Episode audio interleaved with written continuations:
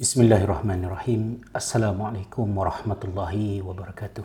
Inna lillahi wa inna ilaihi raji'un. Hari ini merupakan hari yang menyedihkan, mendukacitakan bagi seluruh umat Islam di serata dunia atas pemergian Al-Alamah Al-Syekh Dr. Yusuf Al-Qaradawi rahimahullah pada usia 96 tahun di negeri tempat beliau mendapatkan perlindungan iaitulah di negeri Qatar.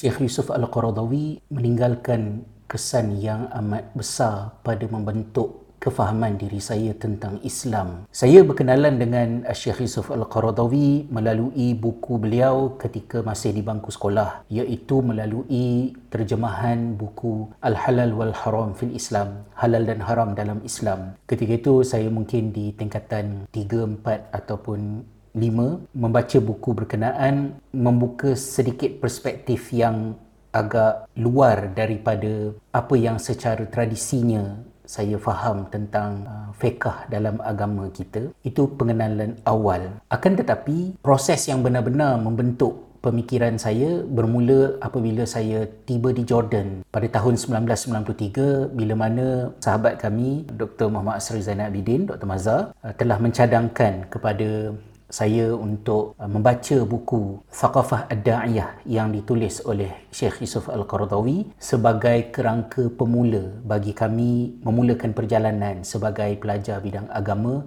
di Jordan pada ketika itu. Saya membaca buku Thaqafah Ad-Da'iyah dan berfikir mengenainya tetapi somehownya macam activated hanya lama selepas daripada itu apabila saya pulang ke tanah air dan melihat kerencaman huru-hara pemikiran yang berlaku kepada masyarakat Malaysia dalam keberagamaannya khusus di kalangan umat Islam yang saya fikirkan puncanya adalah salah satunya datang daripada akibat ataupun sebabnya datang daripada menjadi mangsa kepada compartmentalization of knowledge ilmu yang terjuzuk-juzuk kesan sistem pendidikan. Dan ketika itulah saya mula menyemak kembali buku Thaqafah Ad-Da'iyah dan mewacanakannya di dalam uh, seminar uh, kuliah maghrib dekat masjid dekat surau. Dan kemudiannya pada tahun 2020 koleksi apa yang telah diwacanakan berkenaan dengan buku almarhum itu dikumpulkan dikemaskan dan terbit sebagai buku pertama saya dalam siri yang hilang bersama Iman Publication iaitulah buku Seni Berfikir yang Hilang pada mengulas kandungan buku Thaqafah Ad-Da'iyah yang ditulis oleh Syekh Yusuf Al-Qaradawi rahimahullah. Masa belajar di Jordan dahulu juga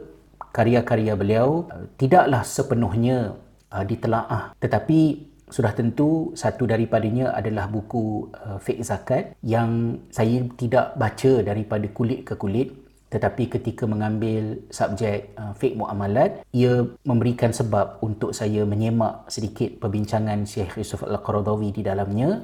Namun namun oleh kerana muamalat bukanlah um, tumpuan pengajian saya dan bukan bidang saya. Jadi tidaklah begitu mendalam dan berbekas pembacaan saya daripada buku berkenaan. Peringkat kedua bagaimana Syekh Yusuf Al-Qaradawi membentuk kefahaman saya tentang Islam ini ialah apabila saya memulakan tugas sebagai Minister of Religion di Belfast Islamic Center di Northern Ireland. Sebagai imam pertama sepenuh masa di masjid berkenaan, saya ketika itu adalah seorang fresh graduate, adalah sekeping ijazah syariah daripada Jordan serba sedikit dah belajar tentang agama tetapi cabaran yang dihadapi di negara barat dengan kerencaman Island juga ketika itu baru sahaja um, melepasi fasa uh, September 11 yang baru berlaku beberapa bulan sebelum saya mula bekerja. Cabaran untuk saya berinteraksi satunya dengan penduduk tempatan yang beragama Kristian, Katolik, Protestan dan juga agama-agama yang lain. Keduanya adalah bersama dengan uh, umat Islam sendiri daripada lebih daripada 20-30 buah negara yang sangat mencabar. Ketika itu saya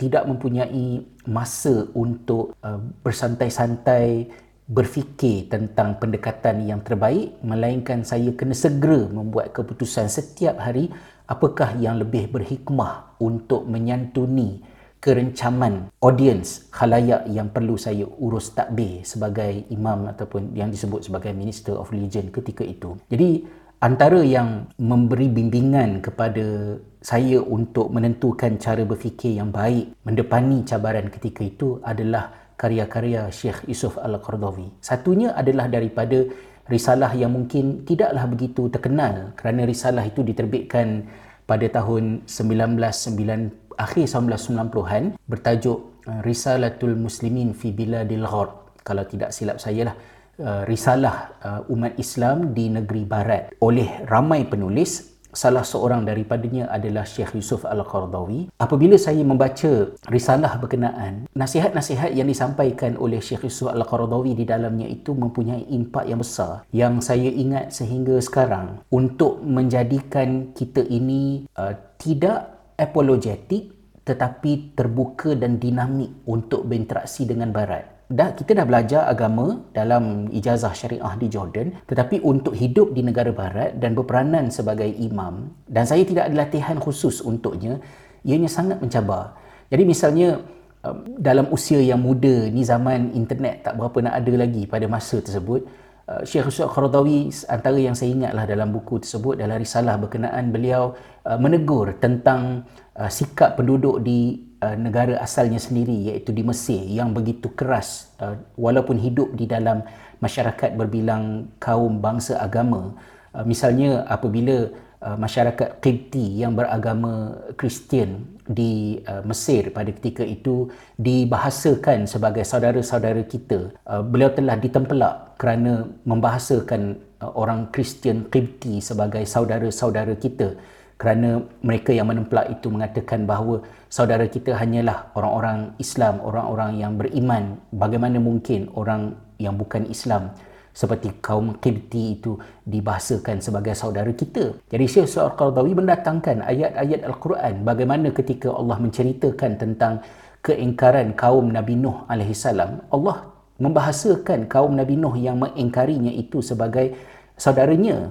Begitu juga dengan nabi-nabi dan rasul-rasul yang lain juga ada banyak ayat Al-Quran dalam nada yang sama. Jadi Syekh Yusuf Al-Qardawi kata, kalaulah semua orang yang bukan Islam itu tidak boleh menjadi Uh, saudara kita mengapa Allah membahasakan kaum yang menolak dakwah para rasul itu sebagai saudara? Kerana saudara ini kita boleh ada saudara dalam iman kita boleh ada saudara uh, dalam uh, semangat kenegaraan kita kita ada saudara sebagai sebuah uh, komuniti. Kita sebagai individu bukan hanya menganggotai uh, komuniti agama kita tetapi juga komuniti tempat di mana kita berada negeri, negara dan sebagainya. Jadi janganlah berlebih-lebihan sangat untuk berkeras kononnya kitalah yang lebih tulen keislamannya sehingga bersikap semikian dan itu menjadi ancaman untuk uh, kita survive dan mengembangkan Islam itu dalam bentuk yang positif, praktikal dan merawat cabaran-cabaran yang wujud di negara barat.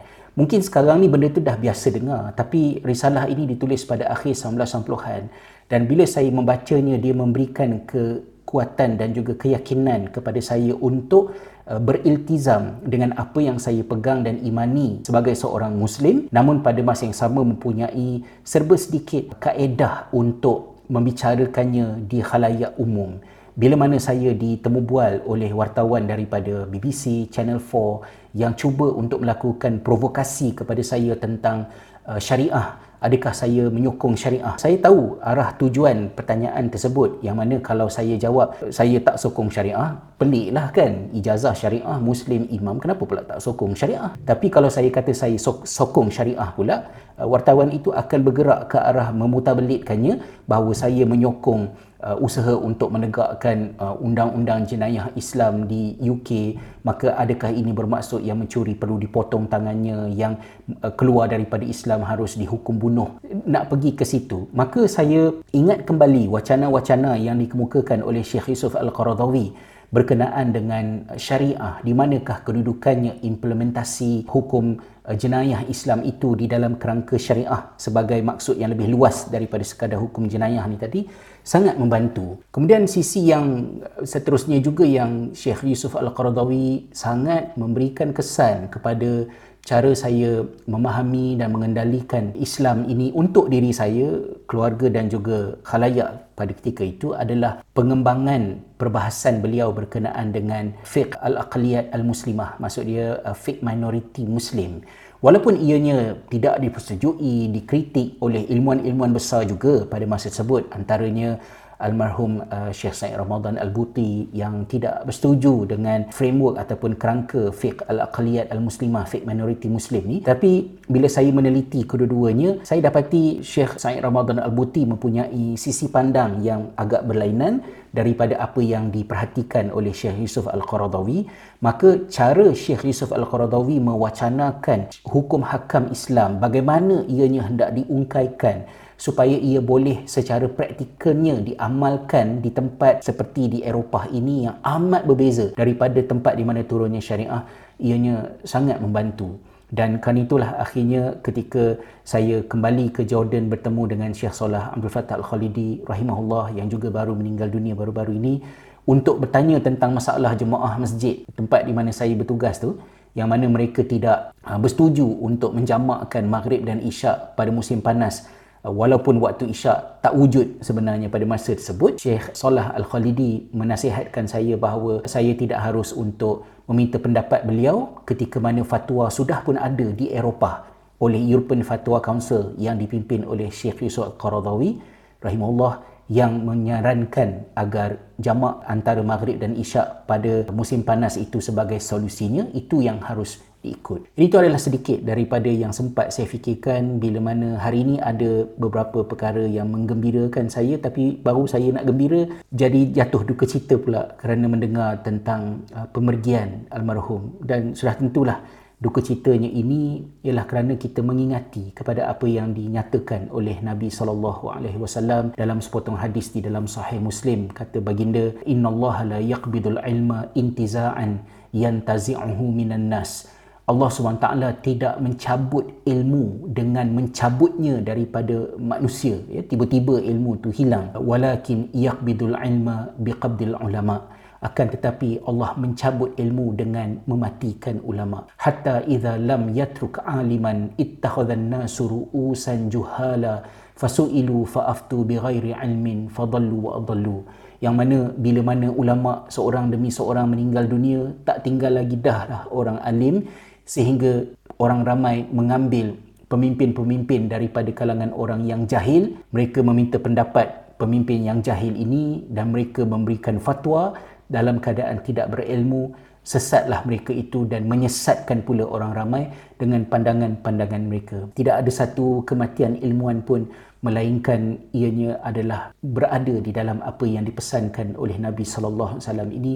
Kehilangan yang amat-amat besar namun apa yang boleh kita harapkan ialah karya-karya Syekh Yusuf Al-Qaradawi lebih daripada 100 buah setakat yang saya tahu teruskanlah untuk dimanfaatkan. Ia menjadi sedekah jariah kepada almarhum juga.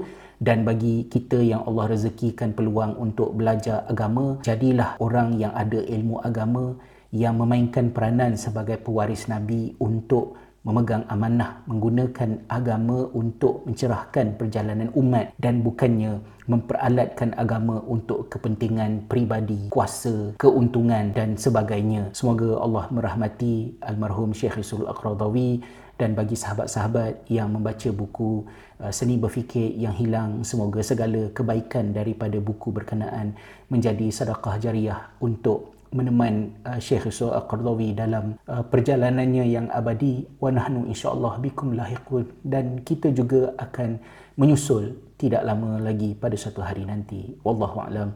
Assalamualaikum warahmatullahi wabarakatuh